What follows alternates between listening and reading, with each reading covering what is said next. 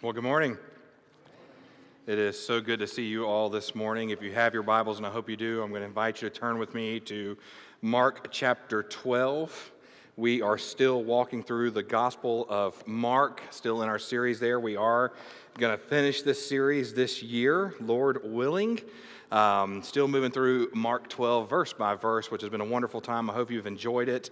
Still talking through the gospel or the good news according to the way it was documented by Mark in the life and teachings of Jesus Christ. Now, we have been taking some fairly big bites out of our text um, the past couple weeks. So, for this week, we're going to kind of settle down and watch Jesus again be questioned by yet another group of religious leaders. Now, before we jump into this text, I want to I want to ask and pray that uh, with, by being here, if you would, please remember to pray for your leaders. Um, please remember to listen to uh, your leaders because here's the reality.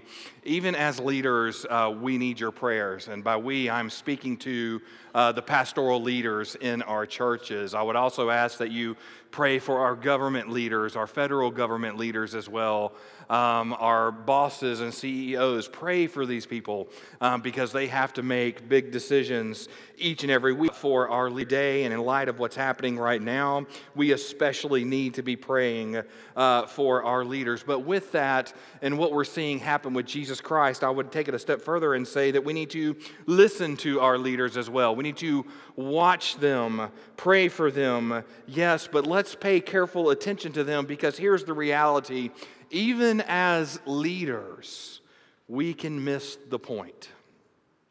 There are times where we as leaders make mistakes. And so it is in those moments, as believers in Jesus Christ, we may be needed or called upon to gracefully bring back our leaders to the Word of God. Now, we're going to understand a little more of this thought as we begin to unpack our text today. But before we do, I want to say that as a believer, it's always been interesting to me to see how fascinated people are with what happens when we die or after we die. In fact, the conversation often starts out with someone asking in a group, Is there life after death?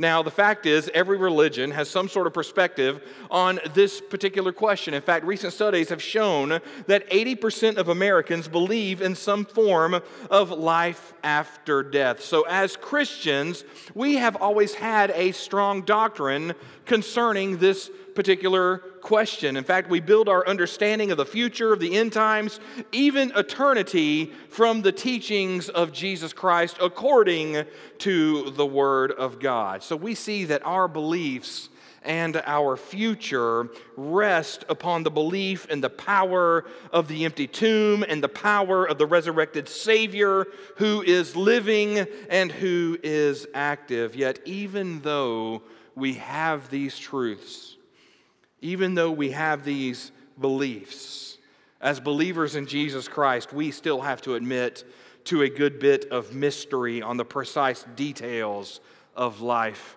after death. Yes, the Bible does tell us a lot, but there are still things that we do not understand, and we may not ever understand until we experience them for ourselves. Now, this is the question and the thought that Jesus must now answer and address as he finds himself in front of yet another group of religious leaders, and he is questioned about a promised future. So, if you have your Bibles, and I hope you do, we're going to begin reading here in a moment from Mark chapter 12, beginning in verse 18. And once you have found your place in the Word of God, if you can and you are able, I would invite you now to stand in honor of the reading of the Word of God.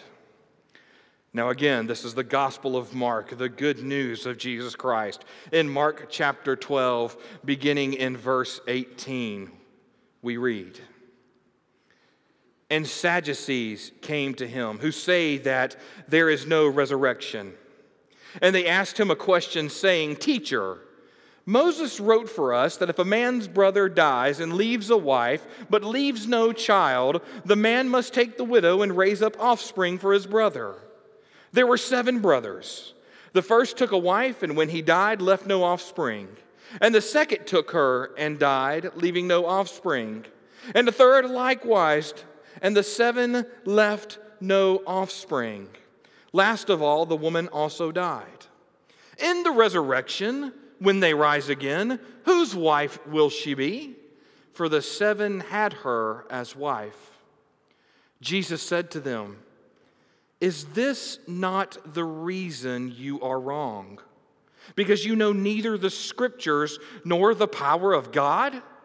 For when they raise from the dead, for when they rise from the dead, they neither marry nor are given in marriage, but are like angels in heaven. And as for the dead being raised, have you not read in the book of Moses, in the passage about the bush, how God spoke to him, saying, I am the God of Abraham and the God of Isaac and the God of Jacob? He is not the God of the dead, but of the living. You are quite wrong. Let's pray together. Father God, we come before you right now thanking you for this day. And Father, we thank you for the opportunity that we have to be gathered in this place and to study your word. And so, Father, we ask that as we continue in worship, Father, we ask that you would continue to be with us and guide us.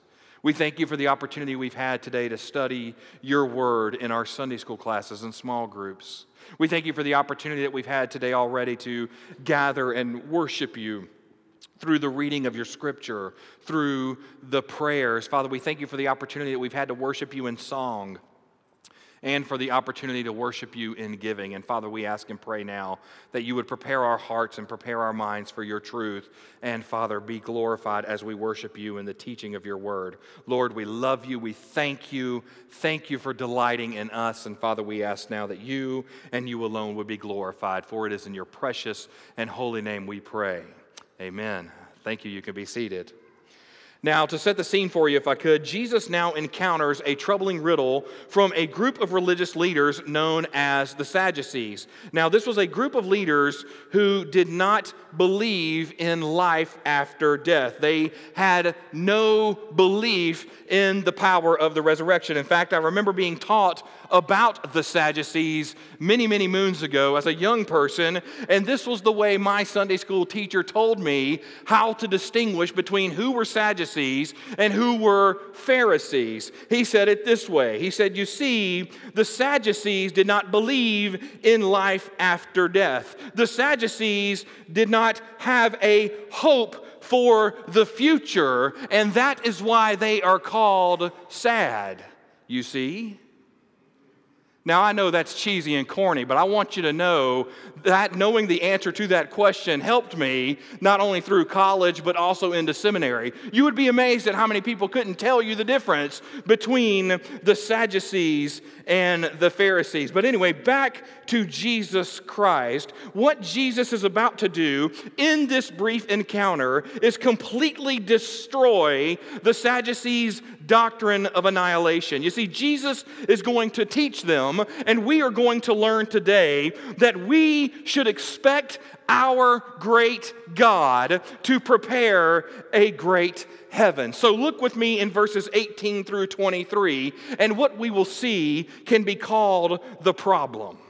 You see, this massive parade of opponents continues for Jesus. The Sanhedrin have already taken their shot and they went down. We saw this back in Mark chapter 11, verses 27 through chapter 12, verse 12. Then the Pharisees and the Herodians, two enemies who have now become allies, come to Jesus Christ. They took him on, and then Jesus was able to shut them down as well in Mark chapter 12, verses 13 through 17. So now the Sadducees come with a riddle and a trick question that they actually used to frustrate the Pharisees. You see, for the Sadducees, they thought since this story or this riddle worked on the Pharisees, let's try it out on Jesus. Because if the Pharisees couldn't answer it, then Jesus clearly can't answer it. And man, were they wrong.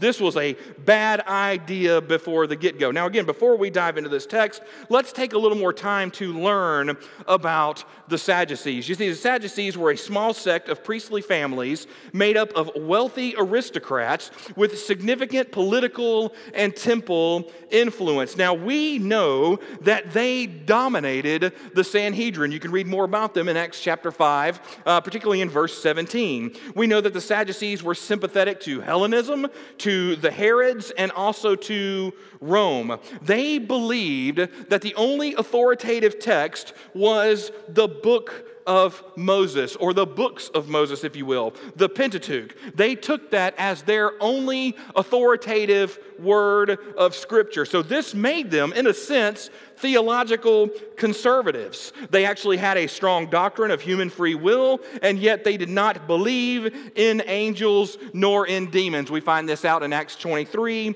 verse 8. Also, they did not believe in immortality of the soul or in a future bodily resurrection. In fact, Josephus, in his writing of Antiquities, wrote of the Sadducees the doctrine of the Sadducees is this souls die with bodies. You see, the Sadducees were not looking for a Messiah king coming from the line of David. Now, historically, what we know of the Sadducees is this with the destruction of Jerusalem and the temple around AD 70, the center of their power was also destroyed.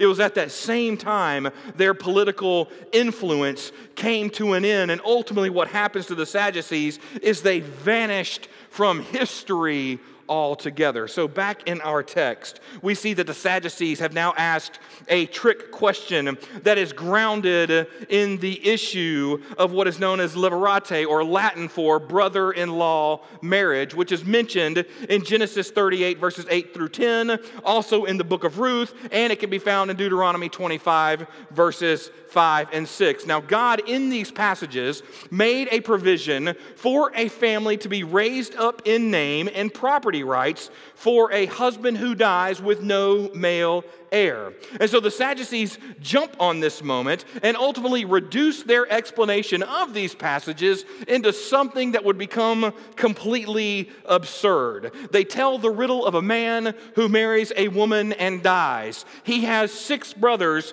who can then fulfill the levirate obligation, and so she marries each one, and all seven die without bearing a child, which then leads the Sadducees to ask the absurd question of whose wife will she be in the resurrection. Now, the reason for the question can be found in their argument with the Pharisees.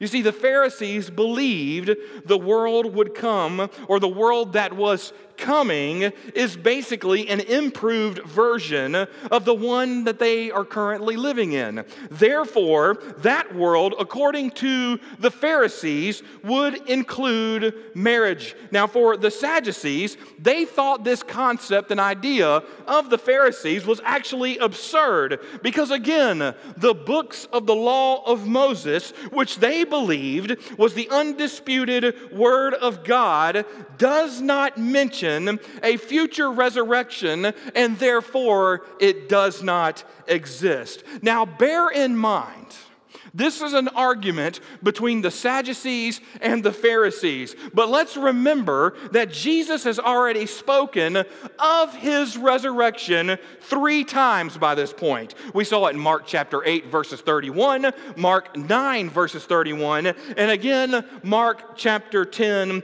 verse 34. So the Sadducees think they have Jesus cornered, just like they were able to corner the Pharisees. But if we move on in our text to verse 24 and 25, we see that Jesus now takes the problem and he turns it into the plan. Now, we start this section with a very simple truth theological error must be confronted quickly and clearly. Whether you are correcting someone or you are the one being corrected, we need to realize that this correction for us as believers, when we're correcting other like minded believers, this comes from a place of love. You see, it always amazes me as to how we have forgotten as believers that a part of love is being able to correct a wrong when we see or hear one, especially when it has to do with the Word of God. You see, when it comes to my own family, and if you don't know me, just know that I am the blessed father of four beautiful girls. They are wonderful, they are sweet, they take care of one another, and then I think at some point in their room, they got together, the four of them, and determined one day out of every two weeks, we are going to launch an assault against our parents, and we are going to argue like there's no tomorrow. It's almost like watching a hockey fight right now. I don't know if you've ever been to a hockey match, but I am almost convinced, I'm not a conspiracy theorist, but I'm almost convinced that two men, one from one team, one from the other, agree before the match or before the game that we should throw gloves and fight each other. Why? Because it's entertaining. I think for my children, they just want to test us. Now, I don't know if that's true or not. I cannot confirm that. Miley's looking at me going, No, we've never had that conversation. We just simply fight. But here's the reality Am I a loving parent if I'm unwilling to correct my child? Am I a loving parent if I am unwilling to create what we call margin in their life? You see, as believers in Jesus Christ, this is not a call to be critical. It's a call to say we must love one another enough in order to correct one another. You see, that's a part of love. Too many times I'm seeing churches and I'm seeing leaders say, God is love, Jesus is love, God is love. It's almost like we treat Jesus Christ as if he's some coach in a dugout. He's just there to encourage and affirm and make you better. But the reality is, the only way we do get encouraged and affirmed and made better is to know that not only does Jesus Christ show us grace, but by the grace of God, He loves us enough to correct us. So too should we treat one another. You see, oftentimes people will come to us and they will correct us and they will be able to point to the Word of God. And then our initial reaction is twofold. We either say, Do not judge me, who are you to judge? Or we say this, Have you no compassion? Well, the reality is this if, as your pastor, I see blatant sin in your life, then what kind of compassion am I showing you if I don't help correct you?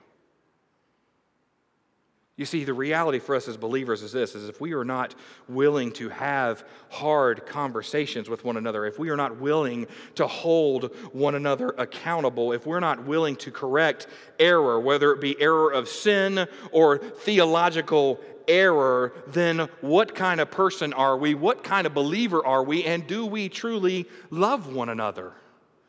You see, because here's the question we have to ask ourselves today would you rather be corrected now?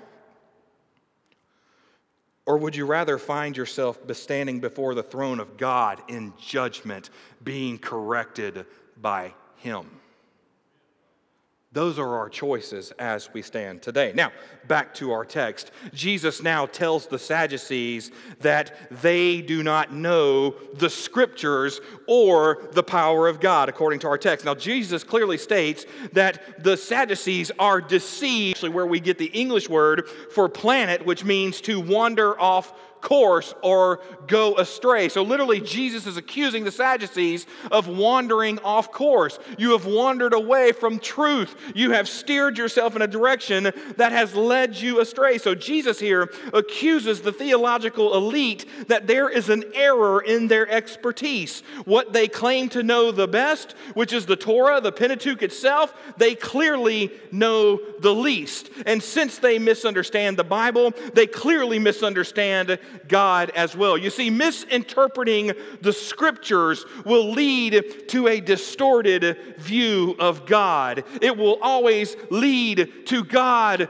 being too small. And I want to share with you that that is not the God of the Bible. And so Jesus begins correcting the Sadducees in verse 25. He explains to them that the world of resurrection will be different from the world we live in. In fact, as we read in Revelation chapter 21, verse 1, we know that it is a new heaven and a new earth. Why? Because again, of Revelation 21, verse 1, because the first heaven and the first earth had passed away. So Jesus teaches them that there will be a resurrection and there will be no marriage relationship as we know it in this life. You see, marriage will not be necessary as we will all be a part of one family worshiping the one true and living God. We will not exist for ourselves. We will exist in glorified bodies and we will still maintain our unique identities, but it will be far better than anything we could ask for or anything that we can imagine, and it will all be for the glory of God. You see, this moment of resurrection, this moment that we find ourselves in glory, it will exceedingly surpass all of the desires that we could ever want here on this earth. In other words, if I could give you a simple note on the glory that is to come, on the kingdom of God that is to come, I would say this to you. When we are there together, no one will be disappointed in any way when we arrive in heaven. We will not be deprived of one thing that is needed or necessary for maximum joy and optimal happiness and complete satisfaction. You see, some have asked this question when you explain this to them. Okay, so that's what happens after I die. Well, then let me ask you this question Will I miss anyone or will I miss anything? Well, believer in Jesus Christ, let me answer that for you according to this text no. You will not miss anyone. No, you will not miss anything.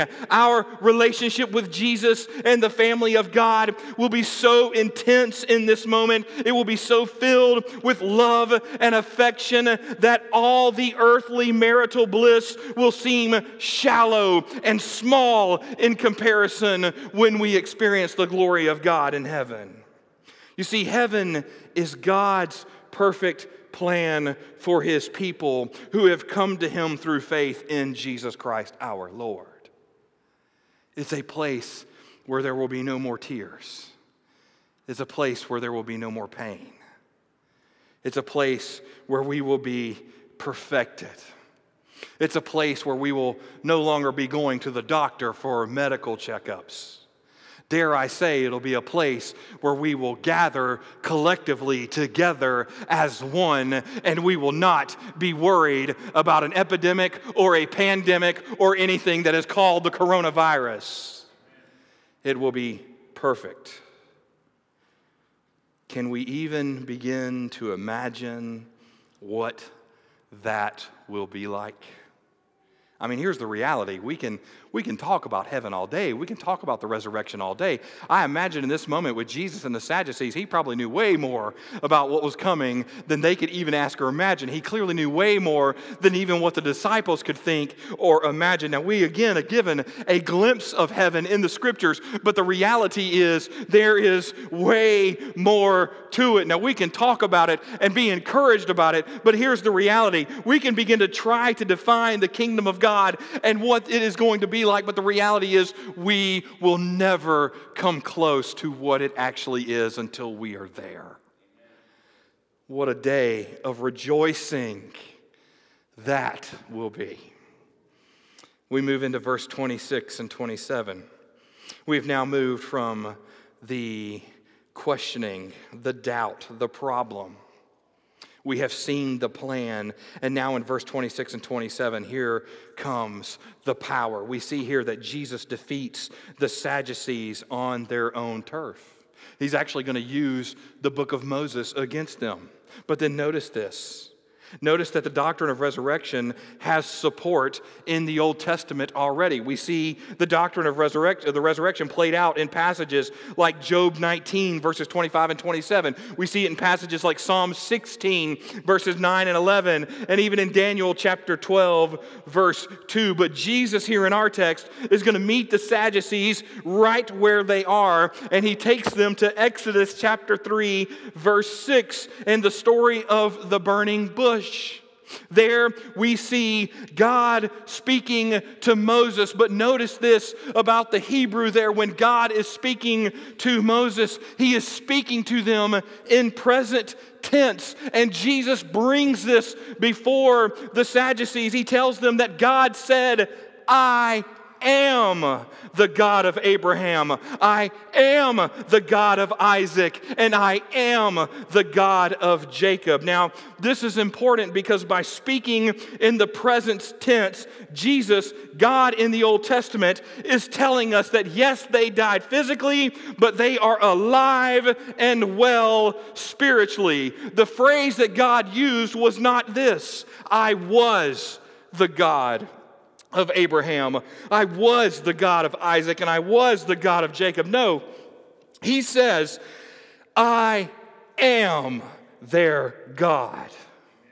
In other words, being their God in the present tense now implies a covenant with them.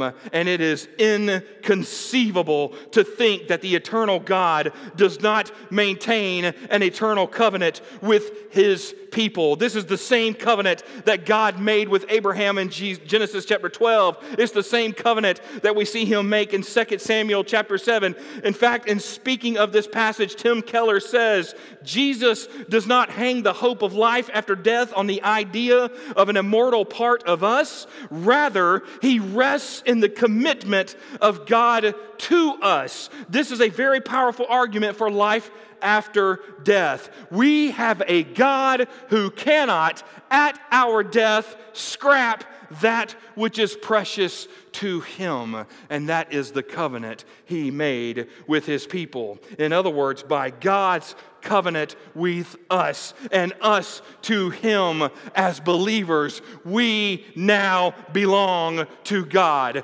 Therefore, the end matters. God is not the God of the dead, but the God of the living. And so the Sadducees here are wrong, and Jesus has now silenced his critics once again. You see, we should praise God because God doesn't say at our death, You done good, now I'm no longer your God. No, that's not what he says at all. In fact, if you were with us this past Friday night, you would have been a part of uh, a movie that we watched. A very powerful story written by John Bunyan, who tells us in The Pilgrim's Progress that the end of this life is just the end of this part of the journey. And it's the beginning of eternity that we have with Christ. An eternity where, as Bunyan writes, we will find ourselves in what is called the celestial city, the great city that was created by God. What we have here, the pains, the hurts, the sorrows, the struggles, the unknowns, this is, this is fleeting. This is temporal or temporary, if you will. But what we have to come is everlasting.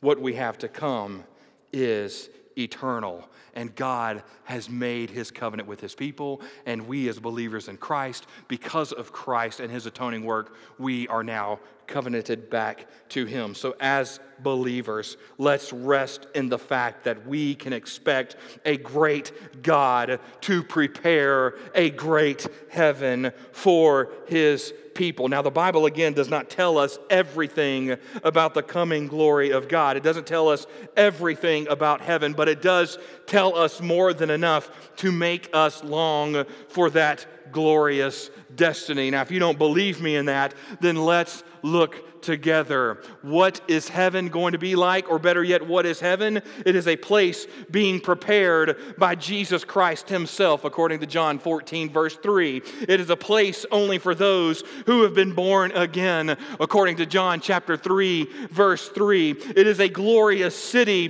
that will shine with and is lit by, the, by God's glory, according to Revelation chapter 21, verse 11, verse 18, verse 23, and again in Revelation chapter 22, verse 5. We know of heaven that the gates will never be shut, according to Revelation 21, verse 25. We know that heaven has the water of life for everlasting life and the tree of life for abundant life, according to Revelation 22, verse 1, Revelation 2, verse 7, and again in Revelation 22, verse 19. We know that in heaven it has the throne of God at its center, according to Revelation 4, and again in Revelation 22. It is a place of holiness, again in Revelation 21, verse 27. It is beautiful, according to Psalms 50, verse 2. It is a place of unity and perfection, according to Ephesians 1, verse 10, and 1 Corinthians 13, 10. It is joyful, according to Psalm 16, verse 11. It is a place for all eternity,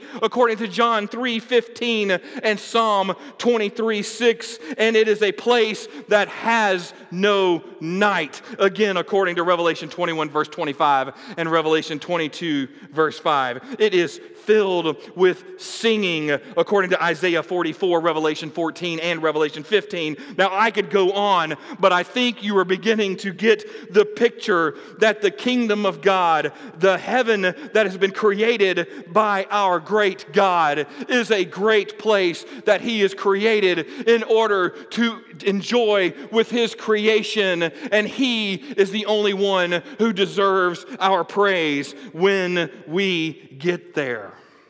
But here's the reality we're just scratching the surface of what heaven is according to the Bible. But then notice this notice what it says about our bodies. Again, this is Jesus talking to the Sadducees, a people who don't believe in a resurrection, a people who don't believe in a coming glory of God, a people who don't believe in the fact that one day we will rest in a glorified state. So, for those of you who are here and your bodies are hurting, your bodies are broken, your bodies are sick, you are worried about what may be coming in the coming weeks, then hear what Scripture says about our bodies. Once we enter the kingdom of God. We learn that our bodies will be recognizable according to 1 Corinthians 13, verse 12. We learn that we will be glorified like Christ's body according to 1 John chapter 3, verse 2. We learn that about our bodies that we will not be limited by space according to Luke 24 and John 20. We learn that our bodies will be eternal according to 2 Corinthians chapter 5, verses 1 through 5. We will be glorious according to Romans 8, 18 and 1 Corinthians 15, verse 43. And then here's the beauty of it there will be no more pain. Our bodies will not know pain, according to Revelation 21, verse 4. We will not die, according to 1 Corinthians 15 or Revelation 21. And then we will no longer hunger or thirst, according to Revelation chapter 7, verse 16. And then we also know that our bodies will no longer know sin, according to Revelation 21, verse 27. We have so much to hope in. We have so much to be thankful for because of our covenant with God that is found in our relationship with our Lord and Savior, Jesus Christ. We have much to be thankful for. We have a future that is promised. So thanks be to God for the doctrine and the power of the resurrection. Now, I don't know about you, but based on just these texts alone, I am looking forward to heaven. I literally look at my wife, Allison, and tell her every morning, one day, we will see each other in glory, and, and we will not be husband and wife at that point. We will be brother and sister in Christ. But just know this one day you're going to see me, and I'm going to look good.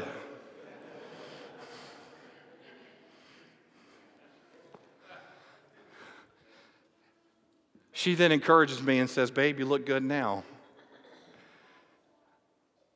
I'm thankful for that encouragement. And I won't question her on it because as long as she believes, I believe. But here's the reality this is the question we have to ask ourselves. Knowing what heaven is going to be like, knowing that there is power in the resurrection, there is power in the empty tomb. Will we be there together to enjoy it? Knowing that there's power in the resurrection, knowing that there's power in the tomb, what about the people around us? What about our, our family members, our friends, our coworkers? We are fixing to enter into a season of unknown. We don't know what the next few days hold for us in this country. But as we enter this season together, who around us do we know that needs to hear the good news of Jesus Christ and the power of the kingdom to come and the power of his glorious resurrection? You see, here's the reality knowing that this is what awaits us in heaven, knowing what heaven is going to be like, this small glimpse, knowing what our, our bodies are going to be like, this small glimpse here's the question we have to ask ourselves is why would we not share in the joy-filled hope of what we know is coming?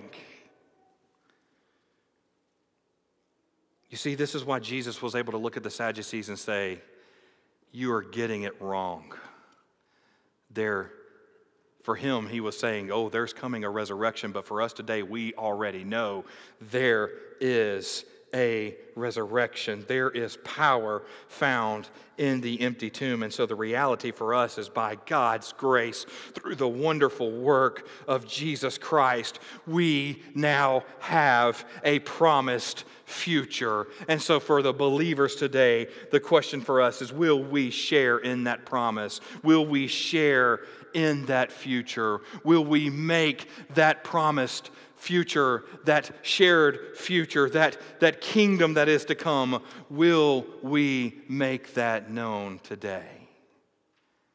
Will we tell people about Jesus Christ, the hope that is to come, the promised future that we have as believers? May we make it known, for that's my prayer for you today. Let's pray together.